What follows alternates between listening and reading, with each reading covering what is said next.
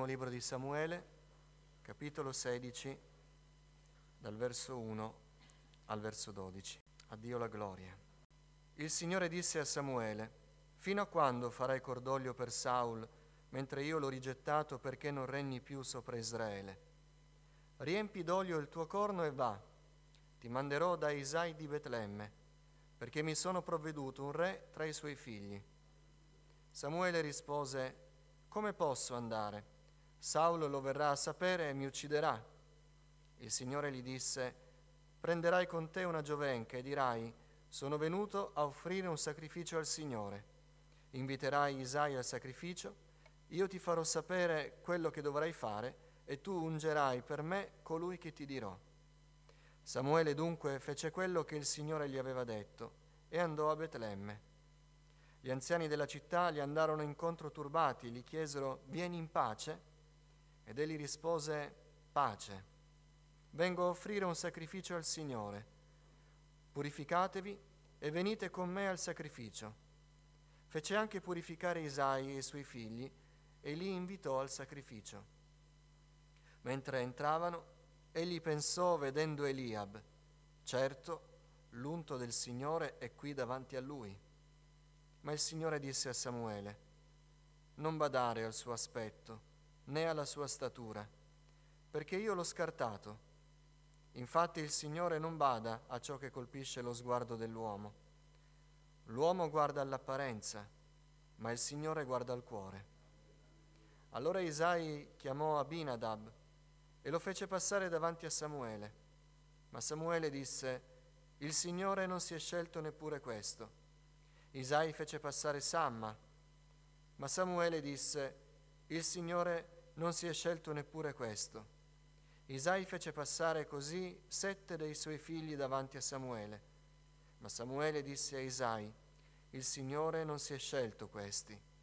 Poi Samuele disse a Isai, sono questi tutti i tuoi figli? Isai rispose, resta ancora il più giovane, ma è al pascolo con le pecore. Samuele disse a Isai, mandalo a cercare, perché non ci metteremo a mangiare prima che sia arrivato qua. Isai dunque lo mandò a cercare e lo fece venire. Egli era biondo, aveva dei begli occhi e un bell'aspetto. Il Signore disse a Samuele, alzati, ungilo, perché è lui. Signore, parla al nostro cuore. È la storia della scelta di Davide Parlaci del modo in cui vedi tu le cose, Signore. E Signore, ti chiediamo che lo Spirito Santo metta in noi il modo in cui vedi tu le cose, Signore, perché possiamo riconoscere la tua opera, apprezzarla e compierla come tu vuoi. Signore, purifica il mio cuore, le mie labbra, riempimi dello Spirito Santo, perché proceda in mezzo a noi la tua parola e non la parola di un uomo. Te lo chiedo nel nome di Gesù, il benedetto in eterno. Amen. L'uomo guarda all'apparenza, ma il Signore guarda al cuore.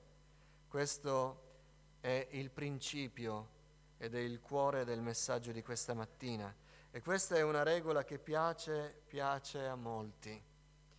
Tutti quelli che non vogliono che nessuno dica loro cosa devono fare, come si devono comportare, tirano fuori questo verso e dicono non mi giudicare, perché l'uomo guarda all'apparenza, ma il Signore guarda al cuore. Beh, questa storia e questo principio non è rivolto a quelli che si sentono giudicati, ma è rivolto a quelli che devono giudicare ed è qualcosa che appartiene al Signore, non appartiene agli uomini è il Signore che guarda il cuore, è il Signore che non si lascia guidare dalle apparenze. Ecco perché per noi il principio legato a questo principio è noi ci dobbiamo fidare del Signore, perché noi non abbiamo gli strumenti umanamente per giudicare le cose ne, nella profondità. Dio li ha, li ha questi strumenti e quindi noi ci dobbiamo fidare del Signore. È un principio che pone il Signore nella sua massima autorità, al punto che noi ci lasciamo condizionare dal nostro sguardo, ma il Signore non si lascia condizionare da quello che colpisce lo sguardo. Letteralmente nell'ebraico l'espressione è quello che è proprio davanti agli occhi, l'apparenza. Dio non si lascia ingannare, non, si, non si lascia influenzare, non si lascia condizionare da quello che è davanti agli occhi, perché Lui scruta in profondità. Il Signore non bada all'apparenza, l'uomo guarda all'apparenza. Eh, è giusto anche in qualche modo che noi guardiamo all'apparenza. Mi diceva un collega eh, che ha molta esperienza in colloqui di lavoro che quando magari può servire per qualcuno che sta cercando lavoro, che le scarpe devono essere sempre pulite quando si va a un colloquio di lavoro. E uno dice, ma di solito non, non ti guardano i piedi, eppure questo è un consiglio che è stato dato. Eh, vai vestito bene, sicuramente devi presentarti bene perché il tuo presentarti bene dovrebbe parlare di quello che sei anche nella sostanza ma cura anche le scarpe, perché sembra che non si notino, sono sotto la scrivania, poi vai via, non si notano, sono in movimento, ma chi guarda le tue scarpe vede che hai le scarpe sporche, trasandate, darà una cattiva valutazione. In qualche modo l'apparenza ci aiuta, ma sappiamo che è soltanto uno spunto, poi ci deve essere dell'altro per, per eh, arrivare a, a conoscere una persona. Ringraziamo il Signore che Lui conosce la nostra apparenza, ma non giudica la nostra apparenza, giudica se la nostra apparenza parla di quello che c'è nel nostro cuore, perché lui conosce il cuore. E allora dirà, guarda, quello che tu stai mostrando, io lo approvo, stiamo studiando l'epistola di Giacomo che dice questo, oppure dice, guarda, quello che la tua apparenza eh, mostra non mi colpisce perché io conosco il tuo cuore. Dio guarda al cuore, l'uomo non guarda al cuore, l'uomo non può guardare al cuore. Ecco perché alla Chiesa il Signore ha dato anche degli strumenti esteriori per giudicare, perché noi non possiamo guardare al cuore. Allora il Signore ci ha dato delle indicazioni, ma ringraziamo il Signore che Lui guarda al cuore. Ringraziamo il Signore che l'inganno dell'apparenza non lo coglie mai. Noi invece possiamo essere tratti in inganno e purtroppo dobbiamo anche valutare che se noi ci lasciamo ingannare dall'apparenza, talvolta il prezzo spirituale è molto alto, è molto alto. Rischiamo di non ottenere delle promesse del Signore se ci lasciamo ingannare dalle apparenze. Rischiamo di non vedere cose spirituali, rischiamo di non vivere esperienze che il Signore ci vuole far vivere rischiamo di non udire parole celesti. Il Signore invitò Samuele, invita noi a, a badare a ciò a cui bada Lui, a riguardare, a porre attenzione su quello che è importante per il Signore e non per noi. Dio ci aiuti. Questa mattina la parola del Signore con la storia di Samuele che va nella casa di Isai ci deve spronare a riconoscere l'opera del Signore.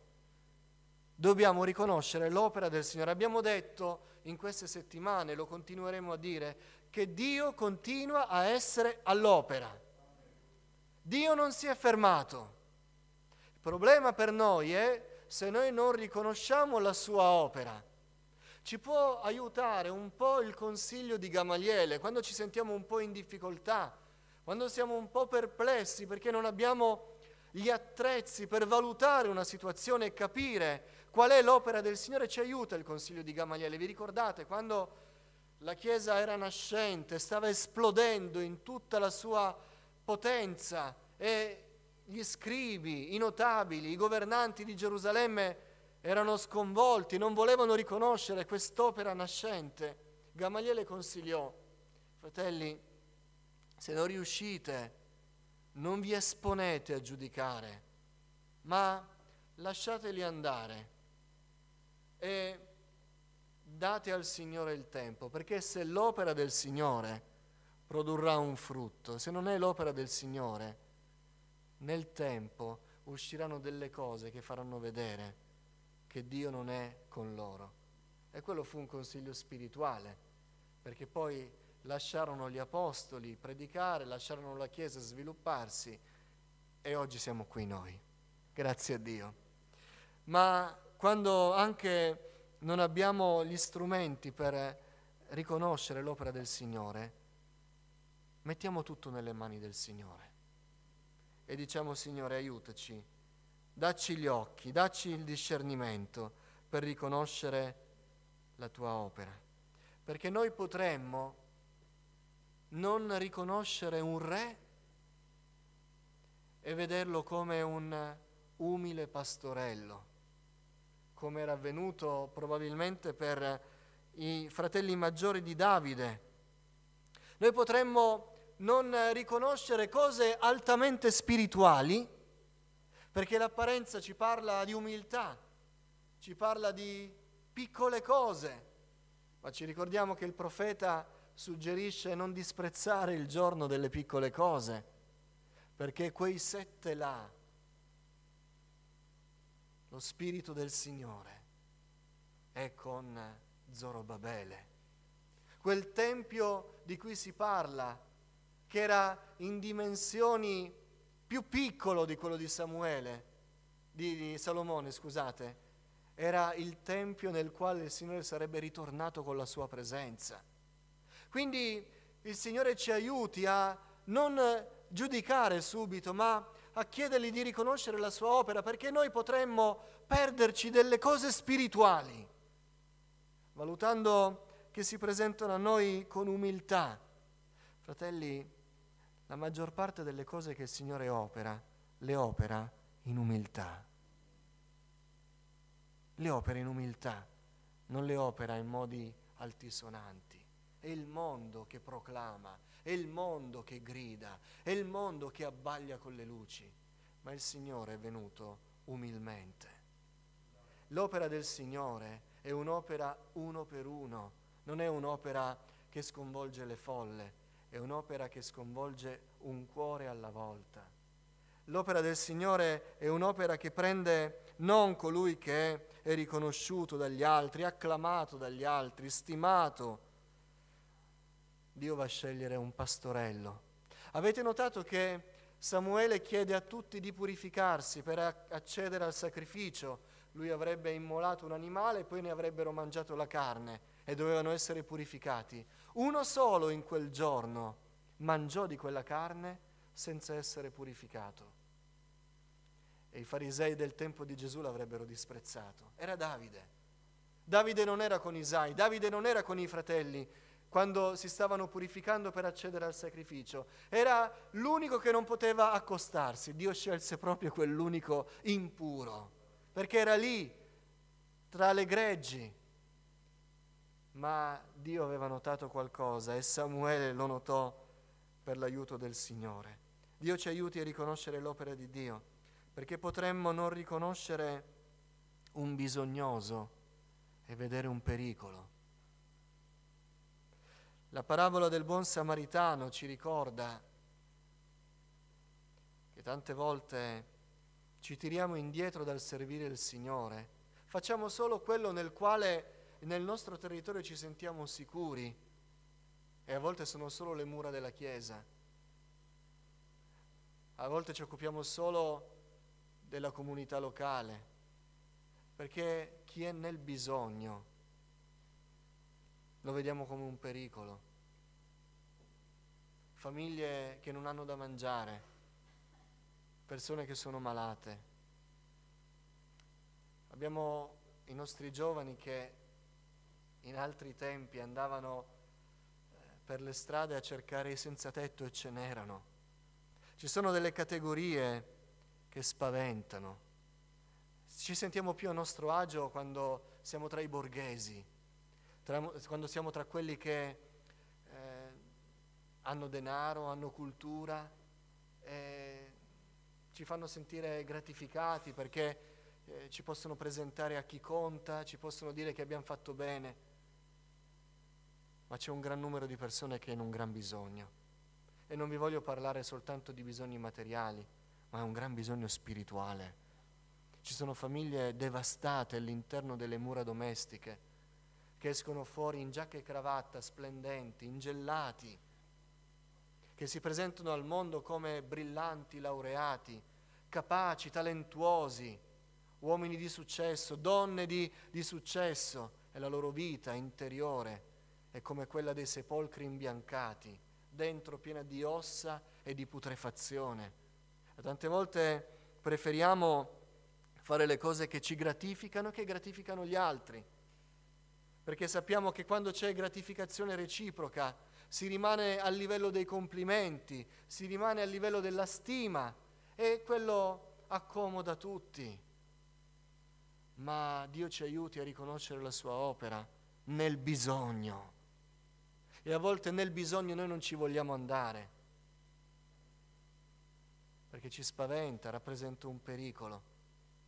E il, il sacerdote, il levita, andarono oltre quando videro quell'uomo battuto, perché chissà se dietro c'erano ancora i predoni nascosti, chissà se quell'uomo avrebbe contagiato con una qualche malattia, ma venne il benedetto buon samaritano celeste nella nostra vita e quando noi eravamo nel bisogno, lui non si è spaventato, non ha visto un pericolo, ha visto un bisogno e ci ha salvati.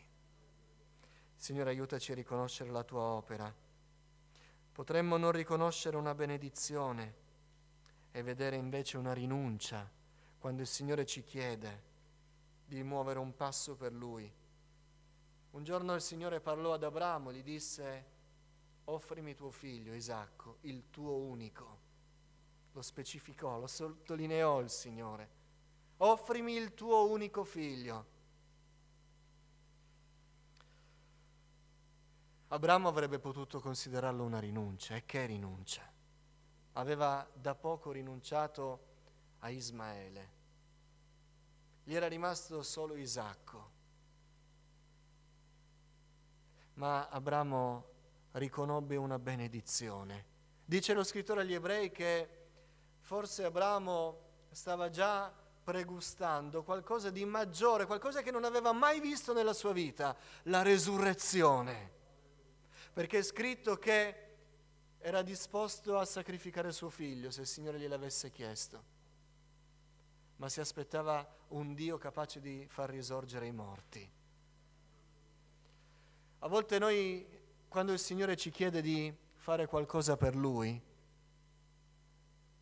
potremmo vedere le cose che il Signore ci chiede come una rinuncia, che ci accollerà dei pesi, del dolore, della fatica, della sofferenza e potremmo invece non vedere una benedizione. Io non sono più disposto ad andare avanti, non sono più disposto a servire, non sono disposto a fare quello che il Signore mi chiede, perché mi chiede il Signore di rinunciare a troppo. Signore, aiutaci a non giudicare dall'apparenza, ma a riconoscere la benedizione quando tu parli. Conoscete la storia di Billy Graham, dell'inizio del servizio di Billy Graham? È stato definito il più grande evangelista del XX secolo. È stato definito il pastore dei presidenti americani. È stato definito in mille modi. E fu definito così perché il Signore gli diede la grazia di raggiungere letteralmente milioni, decine di milioni di persone. Non acclamiamo l'uomo, ma verifichiamo che effettivamente raggiunse milioni di persone e siamo grati a Dio perché milioni ascoltarono, ascoltarono l'Evangelo. Iniziò volendo fare il pastore, voleva servire il Signore, amava il Signore con tutto il cuore, sentiva il ministero della parola e sentiva la parola che si formava nel suo cuore per essere predicata. Pensò il Signore mi chiama a essere un predicatore, un pastore e così iniziò a curare una chiesa, due anni. Amava la chiesa la chiesa amava lui. Ma dopo due anni tutta la chiesa lo prese da parte e gli disse, fratello, sei un, un, un uomo di Dio, hai un gran cuore, ami il Signore, ami la sua opera, ma ti chiediamo di non essere più il nostro pastore, perché il cibo che tu ci dai è sempre quello. Gesù salva, Gesù salva, Gesù salva. e così dovette lasciare la Chiesa. E voi immaginate quale senso di rinuncia, quale sconfitta se non avesse riconosciuto l'opera di Dio, ma se non avesse lasciato la cura di una Chiesa locale, non avrebbe mai scoperto che il Signore lo chiamava nelle campagne evangelistiche. Era libero, era un pastore senza chiesa. Lo invitarono in un grande raduno giovanile, in un grande tendone, e parlò a una folla numerosissima di giovani, poi a un'altra, poi a un'altra, e lì esplose un ministero completamente diverso di evangelista.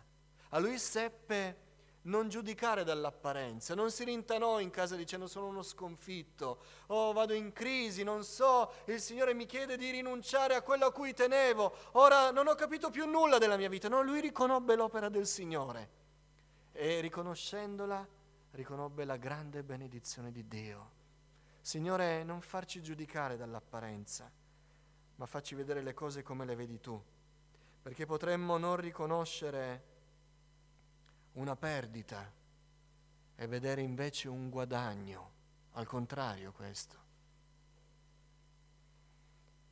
Dema fu chiamato a seguire Paolo nel campo missionario. A un certo punto i suoi occhi si confusero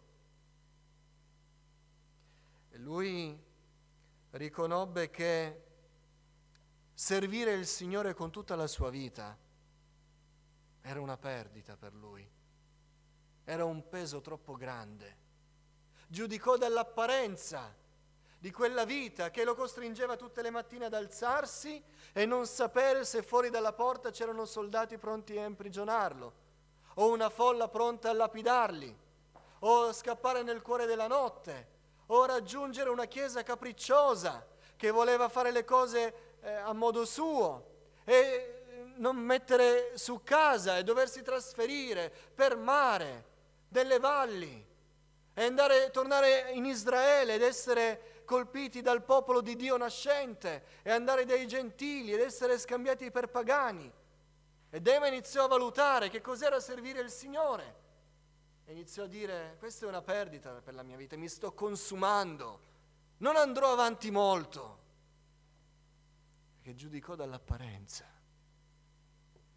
Noi non vogliamo fare come Dema, non vogliamo fare come il giovane ricco che disse, Signore, io ti amo, prego, vengo in chiesa, leggo la Bibbia, ubbidisco ai miei genitori, faccio tutto quello e lo faccio da quando sono nato. Nessuno può dire che sono di cattiva testimonianza. Quello che è scritto lo faccio. Prego, medito, parlo di te. Bravo, gli disse Gesù. Adesso vendi tutti i tuoi beni, dagli ai poveri, poi seguimi. E quell'uomo iniziò a ragionare. No, se è così, eh, questo Dio da seguire è una perdita. Esaù era il primogenito, il destinatario dell'eredità materiale, doppia parte, spirituale, sacerdote del clan familiare e chissà quali altre promesse profetiche ma era stanco, era un uomo pratico, pane al pane, vino al vino. Adesso voglio mangiare. Giacobbe, tieniti la primogenitura, dammi una minestra di lenticchie, perché rimanere saldo, integro, continuare a essere il primogenito spirituale in questa famiglia è una perdita per me. L'apparenza. Costoro non videro invece che servire il Signore è un gran, un gran guadagno, un gran guadagno. Davide non rinnegò mai la sua chiamata, anche se per dieci anni visse come un fuggiasco, come un criminale, come colui che il re di cui avrebbe preso il posto era il nemico numero uno. Ma non si scoraggiò mai e non ritenne che quei dieci anni furono anni di perdita. Se voi leggete i salmi, leggete le introduzioni dei salmi, molti di quei salmi di Davide furono scritti in quei dieci anni di fuga, di clandestinità. Servire il Signore è un guadagno. Per me Il vivere è Cristo e morire è guadagno, seppur arriveremo anche alla morte, al martirio. Fratello diceva che ha 83 anni. Se arrivi a 86 anni ti cambieremo il nome ti chiameremo Policarpo, il discepolo di Giovanni, che a 86 anni morì martire dicendo ho servito il Signore per 86 anni, Dio è stato fedele con me, perché servire il Signore è un guadagno. Signore ci aiuti ad aprire i nostri occhi spirituali, perché noi potremmo non riconoscere il Salvatore e vedere invece un bambino povero, ignorato, umile, i cui genitori non hanno i soldi per prendere un animale e devono offrire due colombi perché sono poveri. Potremmo non riconoscere il Messia, il Salvatore della nostra vita perché viene dalla Galilea, perché è figlio di un falegname, perché non ha fatto le scuole alte di Gerusalemme, perché non ce l'hanno presentato in un grande raduno, in un grande evento, ma in un umile locale, senza immagini, dove non ci sono ritualità solenni, ma si predica la parola così come esce dal cuore. Potremmo non riconoscere il Salvatore che viene a noi come il servo di Dio. E faccio appello alla vostra memoria, fratelli, sorelle. Quanti tra voi possono raccontare la loro testimonianza di salvezza dicendo ero andato a un campeggio, ero andato a un raduno, ero andato da un grande predicatore e non è accaduto nulla, ma quella sera, in quel piccolo locale, in quella riunione settimanale, frequentata, ahimè, da pochissime persone, mentre non me lo aspettavo, il Signore ha infiammato il mio cuore e mi ha salvato. E io non ho badato all'apparenza, ma il Signore mi ha mostrato la sua opera. La sorella diceva, sono rimasta da sola, io che volevo stare sempre con tutti, ma proprio da sola il Signore ha parlato al mio cuore. E qualcun altro ha testimoniato, io ho chiesto con tutto il cuore che il Signore mi battezzasse nello Spirito Santo, ma a un certo punto l'ardore del mio cuore mi ha spinto a svegliarmi di notte da sola a chiedere, a chiedere, a chiedere, e il Signore mi ha battezzato nel cuore della notte.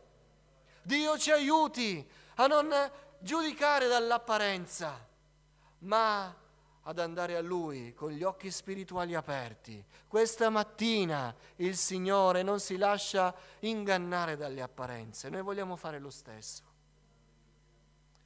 Spurgeon andò da tutti i più grandi predicatori di Londra quando stava cercando il suicidio perché si, si sentiva un peccatore e l'unico Dio che conosceva era un Dio che odiava il peccato. E poiché lui era peccatore, tanto valeva farla finita, perché prima o poi quel Dio di cui leggeva avrebbe posto fine lui alla sua vita. Ma un giorno dovette deviare, stava andando a un altro culto, in una grande chiesa, con un grande predicatore, ma una tormenta di neve lo costrinse a deviare e si rifugiò in una piccola chiesetta di metodisti primitivi. E in quella sera neanche il pastore riuscì ad arrivare perché la tormenta di neve era, era troppa. E i pochi fratelli anziani che erano già arrivati al culto, perché chissà perché i fratelli anziani arrivano sempre prima al culto. I giovani invece arrivano sempre un quarto d'ora dopo, come se tanto il Signore è buono mi scusa se arrivo con comodo, mani in tasca, fischiettando. Ma quella sera Benedetta quei fratelli anziani erano venuti mezz'ora prima al culto. E così l'unico fratello che poteva leggere si alzò, lesse un passo semplicemente. Spurgeon raccontava, un uomo colto Spurgeon. Quell'uomo iniziò a leggere semplicemente, aveva poco da dire. Lesse il passo, e quando iniziò a pensare che doveva commentarlo, fu in difficoltà e lo lesse una seconda volta e non poteva leggerlo tante volte. Così smise di leggere questo passo di Isaia e in lui le isole, le genti spereranno. Smise di leggerlo e lo commentò come poteva fare, dicendo, ripetendo, Fissiamo lo sguardo su Gesù, fissiamo lo sguardo su Gesù. E visto che eravamo pochi, raccontava, e quei pochi li conosceva tutti, l'unico nuovo ero io, che mi nascondevo in fondo, non volevo essere visto da nessuno, ma è difficile in un locale piccolo. Beh, quell'uomo rozzo iniziò a dire, e tu giovane, guarda Gesù, guarda Gesù. E lui racconta, e io in quel giorno guardai, guardai, fissai i miei occhi più che potevo, guardai quel Gesù per la prima volta nella mia vita e fui salvato. Salvezza che lui non trovò in grandi eventi, ma lì dove l'apparenza diceva tutt'altro. Questa mattina chiediamo a Dio di riconoscere la sua opera, non giudicando dall'apparenza, perché c'è un Dio vivente che è qui per fare prodigi